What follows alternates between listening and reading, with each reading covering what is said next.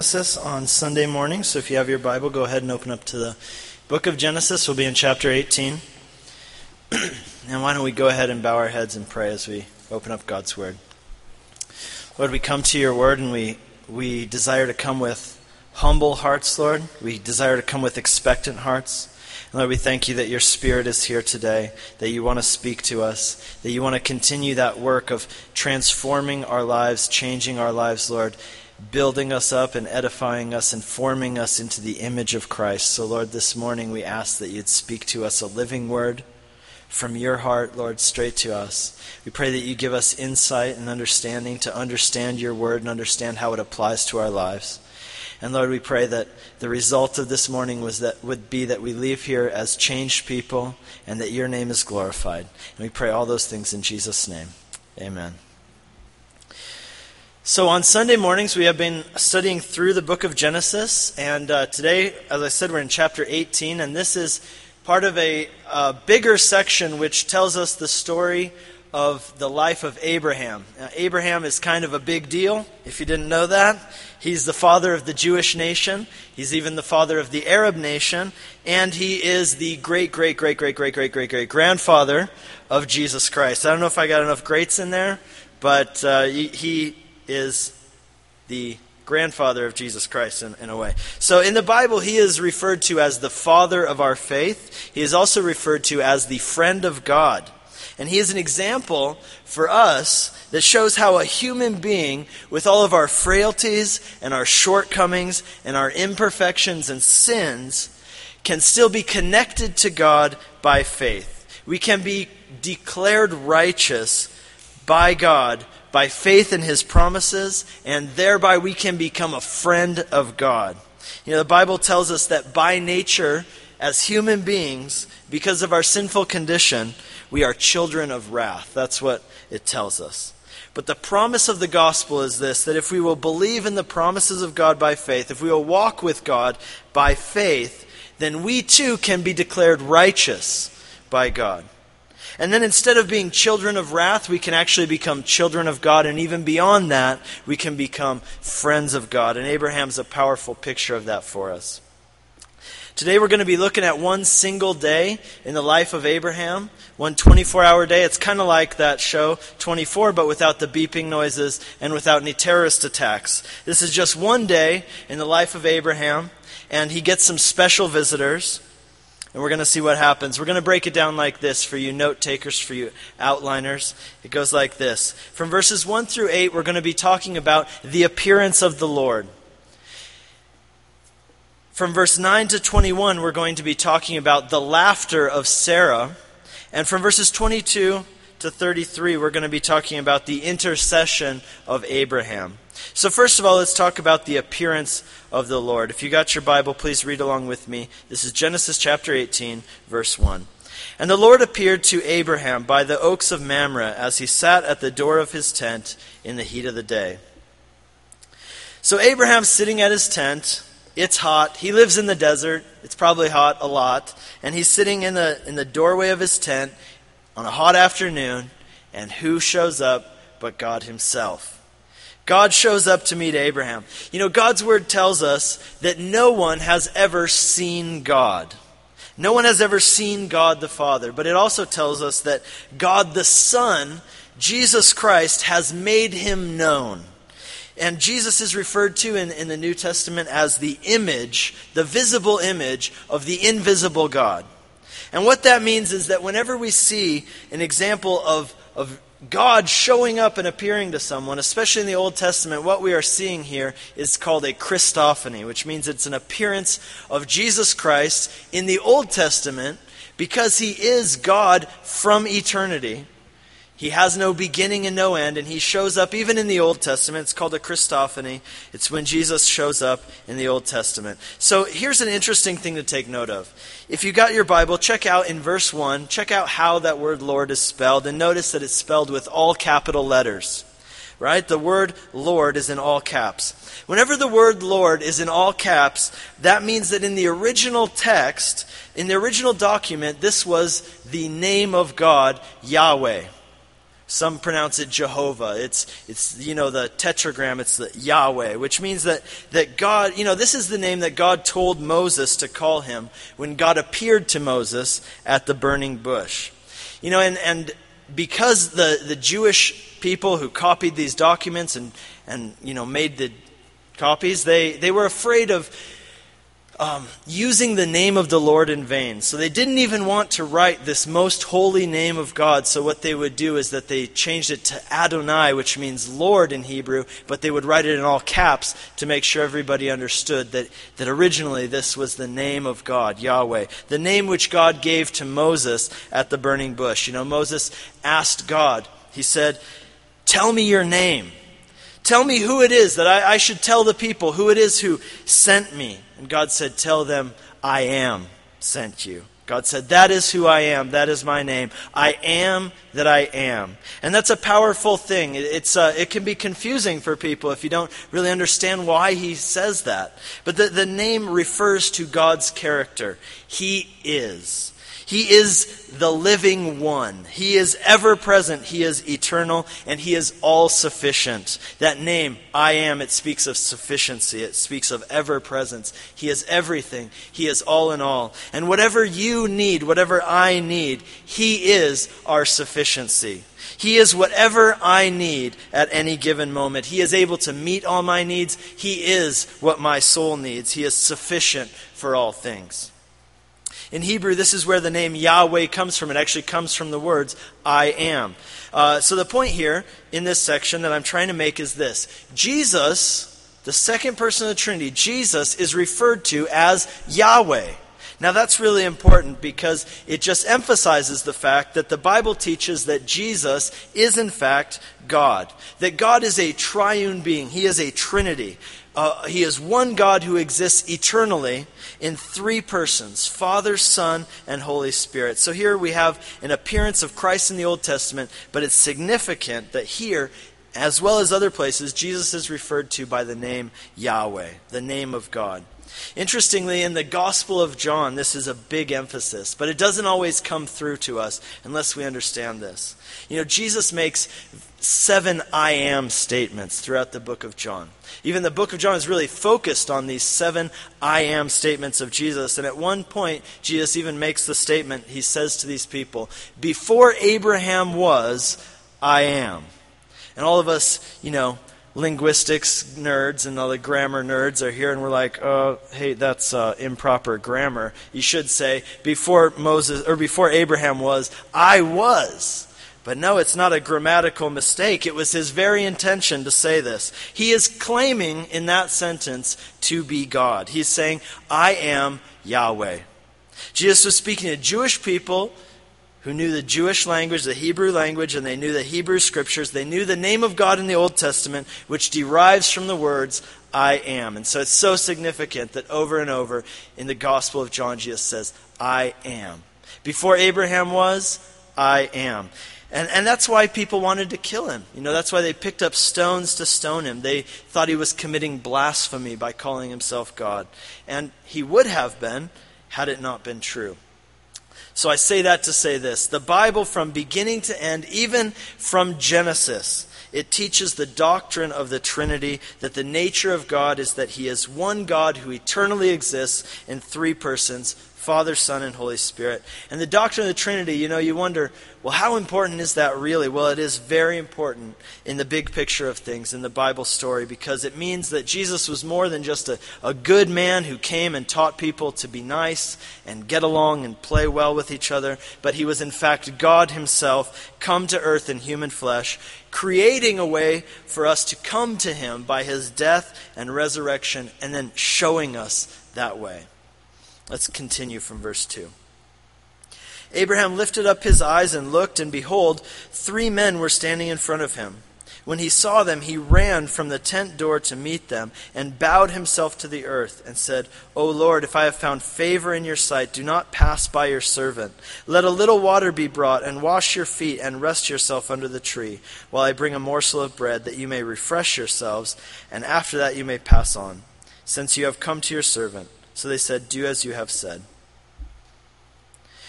This is not the first time that the Lord has appeared to Abraham. And so Abraham sees these men coming and he's like, hey, I know what this is. This has happened to me before. So he, he runs to meet him. He runs to meet the Lord. Now that's significant because, first of all, it's the desert, it's hot, and this man is 99 years old. When was the last time you saw a 99 year old man just toss his cane aside and just start running to meet somebody? It doesn't happen that often, especially not in the desert in the middle of the day. Furthermore, in the Middle East, even to this day, men do not run. That is considered very unbecoming, especially elderly men, and especially men of any kind of social status or men who have money. It's a cultural thing in that society. Men do not run. But Abraham sees the Lord, and at that point, he doesn't care anymore about being dignified. He's excited to see the Lord coming his way, and he shows it in his actions. He runs to meet him and he throws himself on the ground before him. Even though in that culture this would be considered a unbecoming thing, it would be considered even childish or undignified for a man of his standing and of his age to do that kind of thing. You know, there's another story in the Bible in which we see an older, wealthy man who makes himself totally undignified in order to run and meet someone who's coming his way. The father of the prodigal son, when he saw his son returning home, it says that he ran to meet him.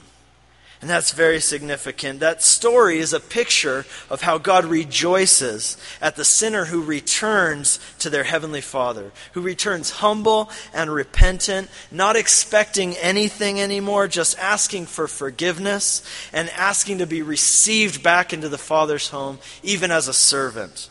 And the Father, when he sees him coming, he runs to meet him. He isn't ambivalent. He isn't just kind of like, eh, whatever, you know you again. You know, I thought you left. I thought you told me that you're doing your own thing now and that you don't need me anymore. Thought you didn't want me in your life now. Well, I guess you can come back, but I'm going to put a guilt trip on you for a while if you can handle that. No, he doesn't do that at all. What does he do? He runs to meet him and he kills a fattened calf for him. That's exactly what Abraham does here. You know, he runs to meet him. And that's exactly what God does to all those who will turn to him with hearts of repentance, seeking forgiveness, seeking restoration, and seeking a relationship with God. If you have become distant from God, understand that if you will turn to him, then he will turn to you and he will run towards you. That is the heart of God. And Abraham here, he's not afraid to become undignified in the eyes of others as he runs toward Jesus. And our Heavenly Father, He left the majesty of heaven. And do you understand? Our Heavenly Father became undignified for us. He went to the cross. He ran to us. That is how much He loves us. That is His heart towards us. Let's carry on from verse 6.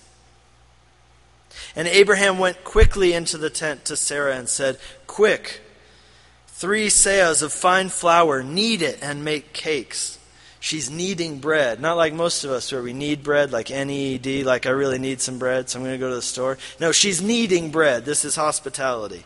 And, and Abraham ran to the herd and took a calf, tender and good, and gave it to a young man who prepared it quickly. Uh, then he took curds and milk and the calf that he had prepared and set it before them, and he stood by them under the tree while they ate. So here Abraham's showing hospitality. Uh, hospitality is more than just a nice thing to do. Actually, the Bible tells us that hospitality should be a distinguishing feature of the Christian faith. Paul says in Romans chapter 12 that, that God's people should practice hospitality. One of the requirements in the New Testament for a person to be a pastor or elder or Christian leader is that they would be hospitable. And the reason why is because at one time we were strangers to God. But God befriended us, right? He reached out to us, He loved us, He served us, and He took care of us. He fed us, He clothed us, He housed us, and He invited us into His family, into His kingdom. So we should be people, on the same hand, who extend the hand of friendship and the hand of kindness to others, who open our doors before others because God extended a hand of kindness and friendship to us and opened the door to us. You know, that's one way that we can reflect the heart of God in a very practical way by being hospitable, by loving people, by caring for people. You know, I think most people in Colorado, if you, you could be like the Grim Reaper, but if you've got a barbecue and some meat, they will come over to your house, right? You could be like a serial killer, but you're like, hey, I've got some brats and I've got a fire. And they're like, yeah, I think I could do that. You know what I mean? And uh, unless they're a vegetarian, in which case you got to get a little bit creative. But, uh, but you know, people begin to wonder when you're hospitable. They wonder, why are you being so nice? You know? And the answer is because God loves you. God loves me. He's blessed me, and I want to share that love and those blessings with you. So, as the Lord appears to Abraham, here's what we see we see the teaching of the triune God. We see that in all of Scripture, starting here in Genesis, that it's all about how Jesus shows up and intervenes in people's lives and situations and gives them hope and pours out blessing on them and leads them in the way everlasting. Let us, therefore, you know, let us be people, as we see Abraham, let us be people who respond to Jesus like Abraham responded to Jesus, running to meet him, welcoming him into our homes, into our lives, into our families. And let us be hospitable people who reflect who God is by loving and blessing others. So that's the appearance of the Lord. Let's talk about the laughter of Sarah. Let's read verse 9. They said to him, Where is Sarah? Your wife? And he said, She is in the tent.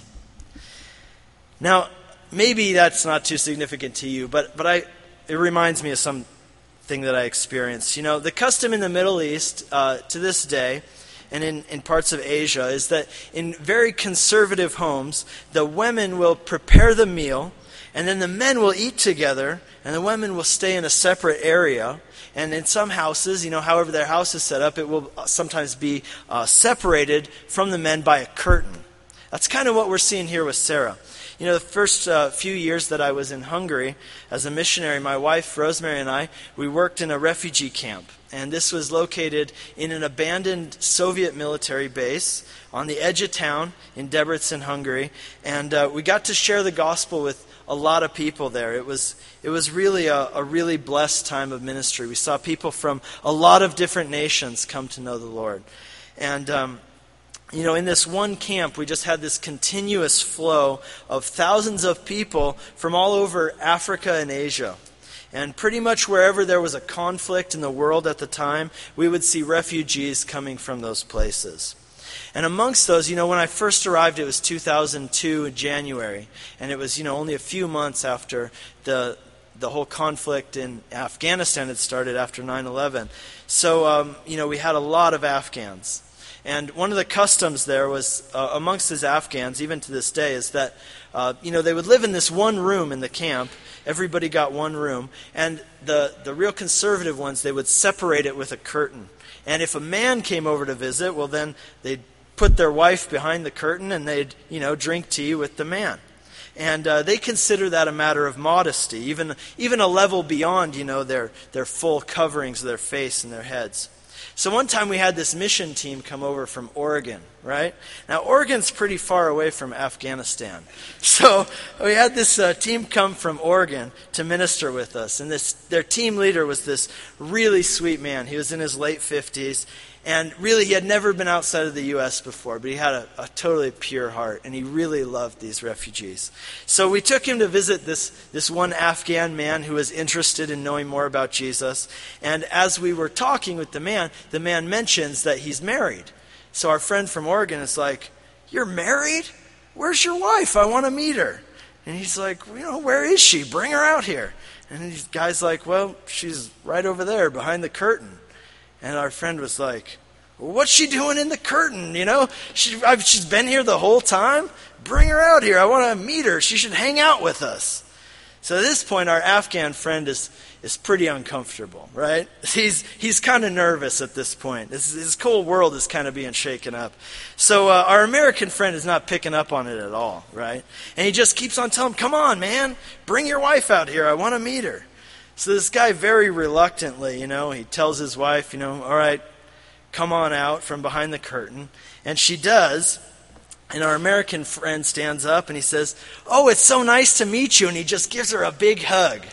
Right? Uh, these guys, I think the guy had a stroke at that point. Like, you know what I mean? That was like the most scarring moment of their entire lives. Like, they were human trafficked all the way to Europe from Afghanistan, but this was the worst thing that ever happened to them. You know what I mean? So, lesson of the story from the Bible here. If you're ever in the Middle East or in Asia and there's a woman behind a curtain, don't try to hug her, okay? That doesn't, that's, you're not supposed to do that. So, um, this is Sarah. She's eating, she's not eating lunch with the men, but, but she's nearby and she's near enough to eavesdrop. So let's carry on from verse 10. The Lord said, I will surely return to you about this time next year, and Sarah your wife will have a son. And Sarah was listening at the tent door behind him. Now Abraham and Sarah were old, advanced in years, and the way of women had ceased to be with Sarah. So Sarah laughed to herself, saying, Am I worn out? And my Lord is old, shall I have pleasure? The Lord said to Abraham, Why did Sarah laugh and say, Shall I indeed bear a child now that I'm old? Is anything too hard for the Lord? At the appointed time I will return to you, about this time next year, and Sarah will have a son. But Sarah denied it, saying, I did not laugh, for she was afraid. And he said, No, but you did laugh. She's like, No, I didn't. He said, Yeah, you did. I heard, I heard it. So the Lord tells Abraham, He says, Hey, Abraham, remember that promise I gave you many times over the last, you know, two decades or plus that you're going to have a son? Well, you better start building some furniture and setting up the baby room because we're putting it on the calendar. One year from now, you're going to have a baby. Abraham's been waiting for this for 24 years. You know, it's not always been easy. Abraham has not always waited faithfully. But God has remained faithful to his promise nonetheless. So Sarah is eavesdropping on this conversation, and she hears this news that they're going to have a baby. And how does she respond? She laughs. Now, but this isn't just a laugh like, oh, that's funny. This is a laugh of unbelief. That's why God calls her out on it. Right? This is her laugh saying, Ha, I've heard that one before. God's been promising us a kid for 24 long, painful, frustrating years. So you know what? I'll believe it when I see it. But I doubt anything's actually going to happen. You know, Sarah, it was it tells us that she is post menopause. Right? That means that it's not even possible for her to get pregnant at this point. And so she laughs and she says, Yeah, right. Right? If, if, she was writing a text message, I think this is how it would go down in 2012. She'd write a text, God, she'd get this text message, you're going to have a baby, and her response would be, whatever, yeah, right, heard that one before. You know? This is the kind of thing we're talking about. It's not a laugh of joy, it's a laugh of scoffing. It's a laugh of unbelief. And the Lord calls her out on it. He says, Did you just laugh at me? I am the Lord of heaven and earth. And I came to your house for lunch and you're laughing at me. I, am going to give you a baby. I'm going to bless you, and you're laughing at me? Is anything too hard for the Lord? You see, here's what Sarah was doing, and it's something that we can tend to do as well. She was looking only to her human possibilities. She was looking only at the human limitations, and she was not looking at the power of God. But don't we all do that sometimes? You know, oftentimes we find things impossible and incredible. Why? Because we look only at them from a material angle and not at the God who is able to set aside even material laws and restrictions. So she's gone through menopause. Well, what is that to God? God who can do anything. That nothing's even difficult for him. You know, I think we can have a tendency to, to think about God's ability in relation to degrees of difficulty. Like some things are pretty easy for him, but there are some things that are pretty complicated, pretty hard. But God's reminding us here that there's nothing that's even difficult for him. And that means that whatever situation you're in, whatever situation I'm in, no matter how impossible it might seem, it's not even difficult for God. And the very purpose why God has put Sarah in this difficult situation, and perhaps the very reason why God has put you in whatever difficult situation you find yourself in today, is because He wants to bring even more glory out of this for His name. Because it will have to be a miracle. So Sarah laughs at the promise of God. If you remember back to last week, we looked at chapter 17 and we read about how Abraham also laughed when God told him his plan to give Sarah a baby when she was 90 years old. But Sarah's laugh is, is of a different nature than Abraham's laugh. Sarah gets rebuked. Abraham laughed in the presence of the Lord and didn't get rebuked. Because Abraham's laugh was a laugh of pure joy, it was a laugh of ecstasy. Sarah's laugh is a scoff of unbelief. In other words, Abraham was laughing with God, but Sarah's laughing at God. And that makes a big difference. Here in a story, we also see another example of people who laughed for all the wrong reasons. The residents of Sodom also laughed at God. They took his word as a joke, and they lived in a way that showed that they scoffed at him and mocked him. Let's read verse 16. Then the men set out from there, and they looked down toward Sodom. And Abraham went with them to set them on their way. The Lord said, Shall I hide from Abraham what I am going to do? Seeing that Abraham shall surely become a great and mighty nation, and all the nations of the earth shall be blessed in him. For I have chosen him that he may command his children and his household after him to keep the way of the Lord by doing righteousness and justice, so that the Lord may bring Abraham what he promised to him. Then the Lord said, Because the outcry against Sodom and Gomorrah is great, and their sin is very grave, I will go down to see whether they have done altogether according to the outcry that has come to me, and if not, I will know. You know, we tend to think of the sin of Sodom as homosexuality, but actually there was a more, more fundamental issue at play in, in Sodom. You know, homosexual practices, in other words, were really more of a symptom of a deeper underlying issue. In Ezekiel chapter 16, the Lord describes to us what the sin of Sodom was. And the Lord says this that the sin of Sodom was pride, selfishness, and a haughty spirit.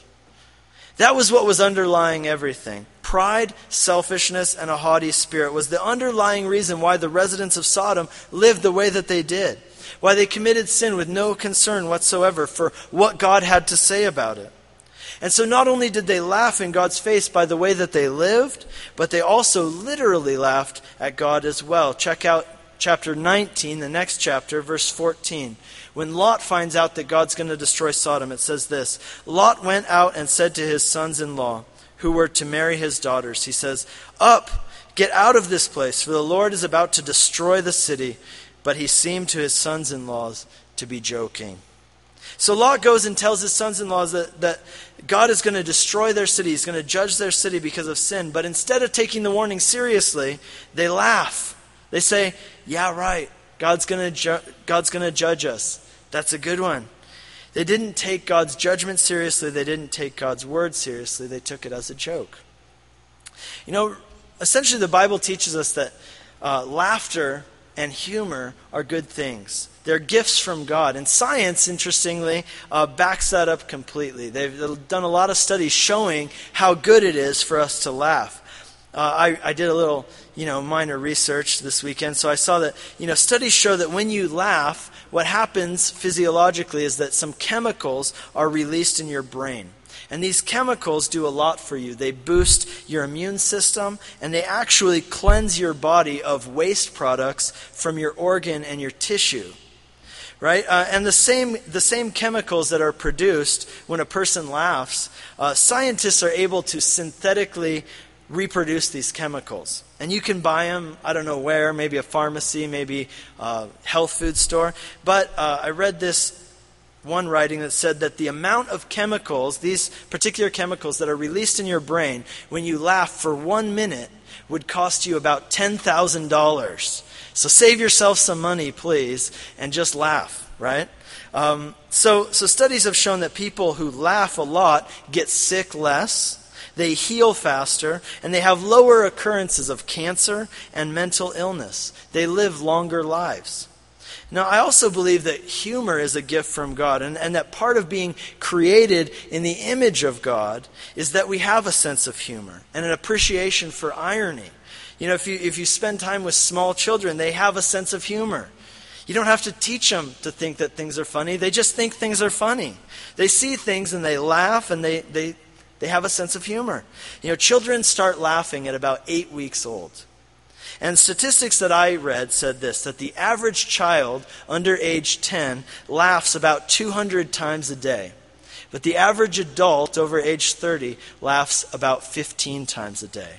Now that's kind of sad, right? What that means is that we start out in this world laughing, but the more time we spend in this fallen world, the less we laugh. And that's why I believe that in heaven, in the New Jerusalem, where everything is going to be made new, where there's going to be no more sin, I believe there's going to be a lot of laughter. And, and that means that the reason we have a sense of humor is because God has a sense of humor and we're created in His image. And you can see that if you read God's Word. He uses irony. That's the main you know, humor that's found in the Bible. Jesus had a sense of humor. Jesus even used humor in His teachings. You know, you think about, if you've ever told this, the words of Jesus to a child, you know, some of these parables, if you ever tell them to four or five year olds, you know, about this guy who's got this log in his eye you know, that's a ridiculous thing to think about. And then he's over there nagging at this other guy that, hey, you got a speck in your own eye. You tell that to a child and they find that hilarious, right? If you, if you talk about, you know, a guy who strains out a gnat but swallows a camel, you know, little kids just bust up. They're like, swallowing a camel, that's hilarious, you know? And we, we don't, when we read black and white words on a page, it's hard to think about the tone that, was, that they were said in. It's hard to think about the setting that it happened in. But I believe that, you know, that it was funny when Jesus said it, that he said it in a way that was ridiculous and it made people laugh. And, you know, humor is a great tool for sharing knowledge and, because you're revealing uh, error in order to reveal, tr- uh, reveal truth. You know, comedy is essentially this. Uh, well, I put it this way the main form of comedy used in the Bible is irony. And irony can be defined this way irony is the holding up to public view of human vice or folly. You know, the reason it's funny when people do dumb things is because alone out of all creation, human beings have been endowed with dignity because we're created in the image of God. That's why, you know, we watch slapstick comedy about people and not animals, right? It's funny when somebody falls down or hits their hand with a hammer, and we watch YouTube videos about it. But nobody watches YouTube videos about like a horse falling in a well or something, you know what I mean? We don't watch YouTube videos about animals having accidents and running into stuff and getting hurt because that's not funny, right? But it is funny when people who are endowed with dignity are behaving in a way that is less dignified. That's comedy. It's uh, the holding up to public view of human vice and folly. And, and what that means is this that the Bible teaches us that it is good to laugh at ourselves. Because we're fallen creatures and we do dumb things sometimes. And sometimes those things are ridiculous and sometimes they're hilarious. You know, generally speaking, as people, we, we tend to take ourselves too seriously and we take God too lightly. And what the Bible wants us to do, what God's Word teaches us, that we should take ourselves less seriously and we should take God more seriously. So it's good to laugh at ourselves. It's good to laugh at human silliness. It's good to laugh for joy and delight, like when you chase your kids around the house and they squeal and run around, you know. But we should never laugh at God. And that's what we see here with Sarah. We laugh at ourselves, we laugh at human silliness, but we don't laugh at God. We don't laugh at God's word because that kind of laughter has a name in the Bible. It's called scoffing, it's called mockery. And the Bible has a lot to say about scoffers and mockers and people who have a cynical attitude towards the things of God. You see, the picture being painted in the last few chapters of Genesis is this there's a fundamental difference between the heart of Abraham and the heart of Sarah. Because both Abraham and Sarah doubted the promise of God. You remember that? They both doubted the promise of God. But there are two basic kinds of doubt which Abraham and Sarah represent for us. First of all, there's the kind of doubt that we see in Abraham. This is what I call sincere doubt. This is the kind of doubt that wants to believe, but is honestly, sincerely just struggling and having a hard time believing. You know, this is like the man in the Gospel of Mark with the sick daughter who tells Jesus, I believe, but help me in my unbelief. This is the kind of doubt Abraham had. It's sincere doubt. He sincerely wanted to believe the promise of God, but he struggled to believe. You know, in chapter 15, Abraham, it says that Abraham believed the promise of God and God credited it to him as righteousness. But in the very next verse, it says that Abraham asked God, But God, how can I be sure? And that's interesting, right? It says Abraham believed, but yet he was struggling with doubt. And he's saying, Lord, I believe, but I'm having a lot of doubts. I'm having a hard time believing that your word is true for me right now. I just don't see it right now, Lord, so please help me. But the other kind of doubt, the kind of doubt that we see in Sarah, is the doubt that scoffs. The doubt that says, yeah, right, and pigs might grow wings and fly out of the building, you know? This is a cynical type of doubt. It's a doubt that has surrendered fully to unbelief.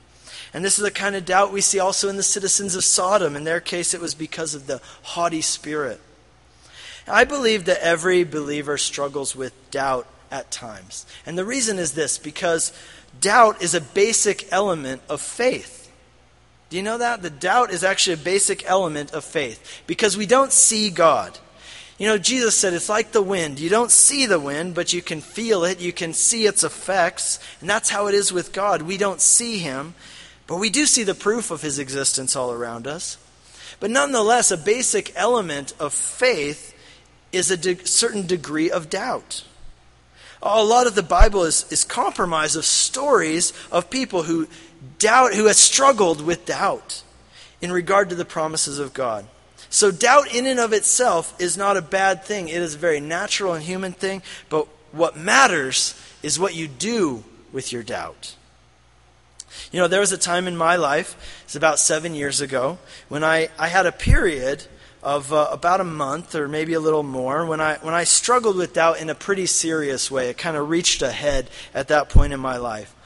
And I was already a pastor at that time. I had planted a church, I was pastoring that church, and I was teaching the Bible multiple times a week. And I began to have these thoughts of, okay, I'm, I'm telling these people all these things about God and about God's Word, but do I actually believe these things myself? Do I actually believe that these things are really true? I, I was like Abraham. I was having sincere doubt because I wanted to believe, but I was struggling. And I prayed and I sought the Lord about it seriously. And, and uh, I, I even took a vacation, you know, and I, I told the Lord, Lord, I believe, but help me, Lord. Help me work through these doubts that I'm struggling with. And what the Lord did in my heart uh, was probably one of the most significant things that's happened to me since I've become a Christian. Is that he brought me back to the very foundation of my faith in him. And he built me up from there again. You know, it was like being born again again.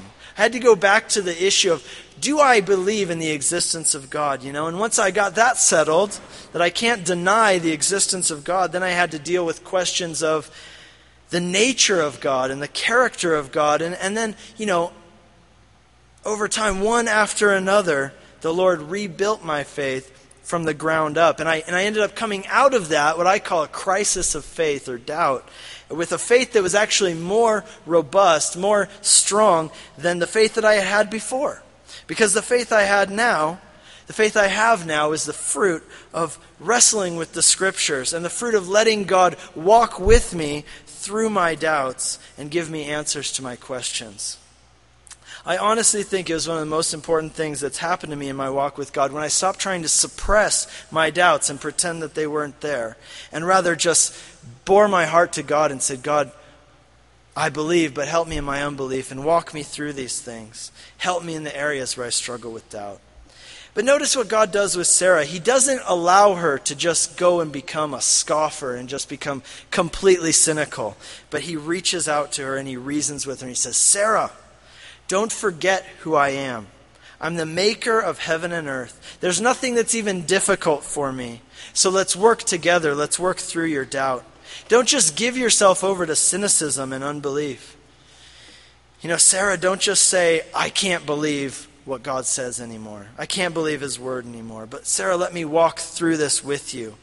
Let me walk through this doubt with you and bring you back to a place of faith in my word and confidence in my promises based on my character, which is love and faithfulness. You know, if I struggle with doubt, then I'm, assuming that some of you struggle with doubt as well. And if you do, if you ever struggle with doubt in regard to the things of God, here's my encouragement for you is that you would make sure that in your doubt you never become a scoffer like Sarah be, started to become, laughing at the word of God, thinking of it as a joke. But do what Abraham did. Seek the Lord. Bare your heart to Him and tell Him, Lord, I want to believe, but I'm struggling now. Please help me work through these doubts and come out on the other side with a faith that's stronger than what I have now. That's what God did for Abraham. That's what God did for Job. And I believe that's what God will do for you if you come to Him with your sincere doubt rather than a scoffing doubt. So it's a good thing, as we see here in, in this section about Sarah's laughter. It's a good thing to laugh with God. It's never a good thing to laugh at God. Let's read this last section. This is about the intercession of Abraham from verse 22. So the men turned from there and went. To, oh, I'm sorry, from verse um, yeah, verse 22. So the men turned from there and went to Sodom, and Abraham still stood before the Lord. And Abraham drew near and said, Will you indeed sweep away the righteous with the wicked? Suppose there are fifty righteous within the city. Will you then sweep away the place and not spare it for fifty righteous who are in it? Far be it from you to do such a thing, to put the righteous to death with the wicked, so that the righteous fare as the wicked. Far be that from you. Shall not the judge of the earth do what is just? And the Lord said, If I find fifty righteous in the city, I will spare the whole place for their sake. And Abraham answered and said, Behold, I have undertaken to speak to the Lord. I am but dust and ashes. But suppose five of the fifty were lacking. Will you destroy the city for lack of five? And he said, I will not destroy it if I find forty five there. And he spoke to him and said, Suppose forty are found there. He said, For the sake of forty, I will not do it.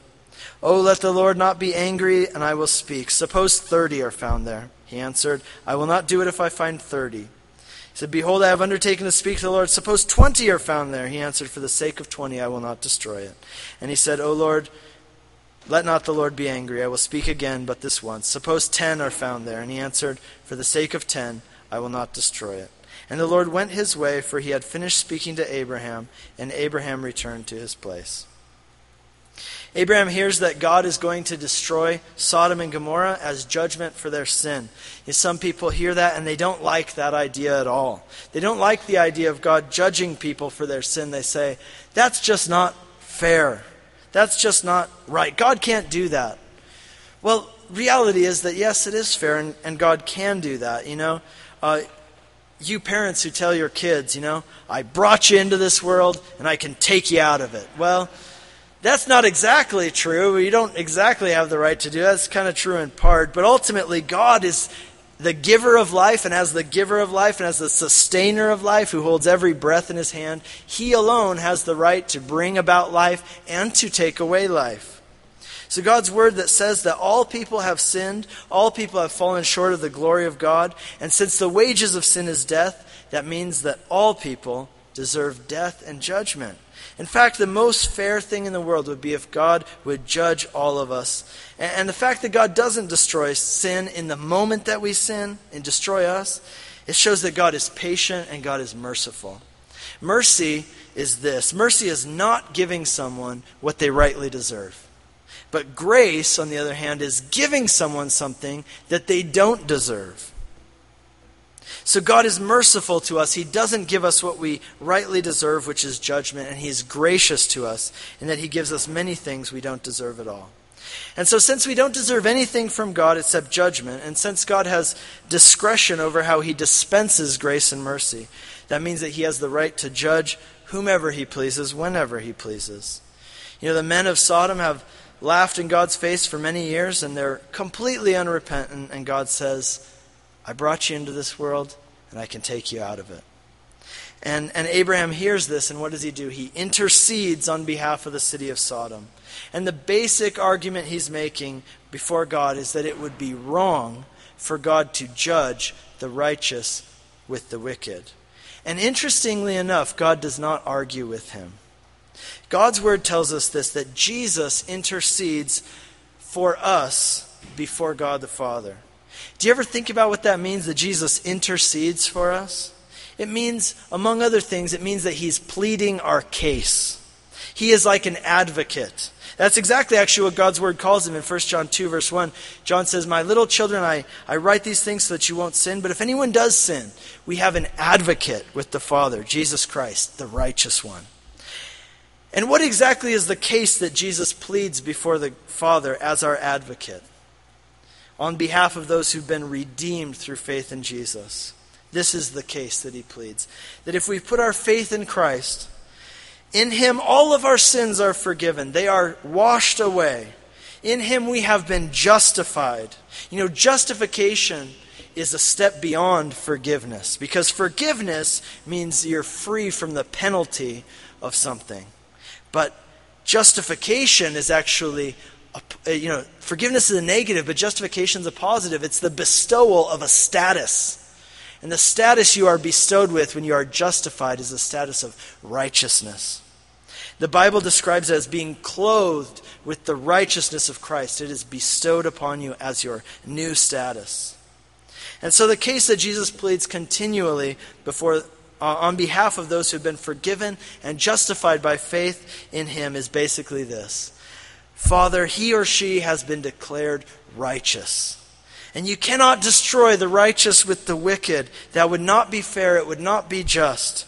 We just talked a moment ago about how the most fair thing and just thing for God to do would be to judge sin and sinners.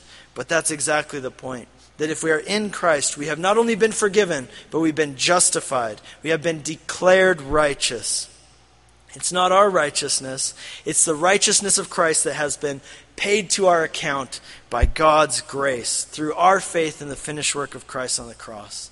But if we've been declared righteous, then you see what I'm saying? It would be unjust for God to condemn us and judge us for sin. And that's why what 1 John 1 9 even says it says this if we confess our sin, he's faithful and he is just to forgive our sin and cleanse us from all righteousness. Notice that it's not only, if we are in Christ, it's not only God's grace and mercy that He forgives us, but it's also His justice. Because Jesus has already paid the price for our sin on the cross, once and for all. The righteous requirements of the law, which, re, which require sin to be punished by death, they have been filled, they have been met in Him, by Him. That is why Christ said on the cross, He said, It is finished. You know, interestingly, the case that Abraham's pleading before God, it's the exact same case that Jesus pleads before God continually as he makes intercession for us who have been made righteous through faith in his finished work on the cross. So, in his intercession, without even realizing so, Abraham was declaring the gospel message and he was foreshadowing Jesus. Amen? Let's stand and pray. Lord Jesus, we thank you that you are interceding on our behalf, Lord, before the Father. Thank you that you are our advocate, and thank you that in you all the righteous requirements of the law have been met.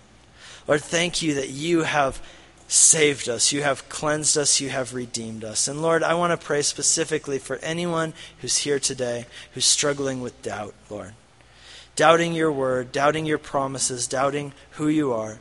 Lord, I pray that you would not allow them to become a scoffer, Lord, but that you would walk through that doubt with them and bring them to a place of true, robust faith in Jesus Christ as their Lord and Savior.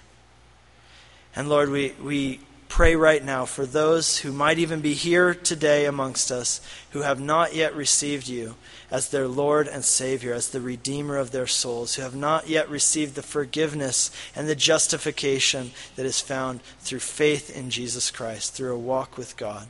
And Lord, we pray that even this moment, by your Spirit, you would stir in their hearts and bring them to the conviction of their need for you, their need for a Savior.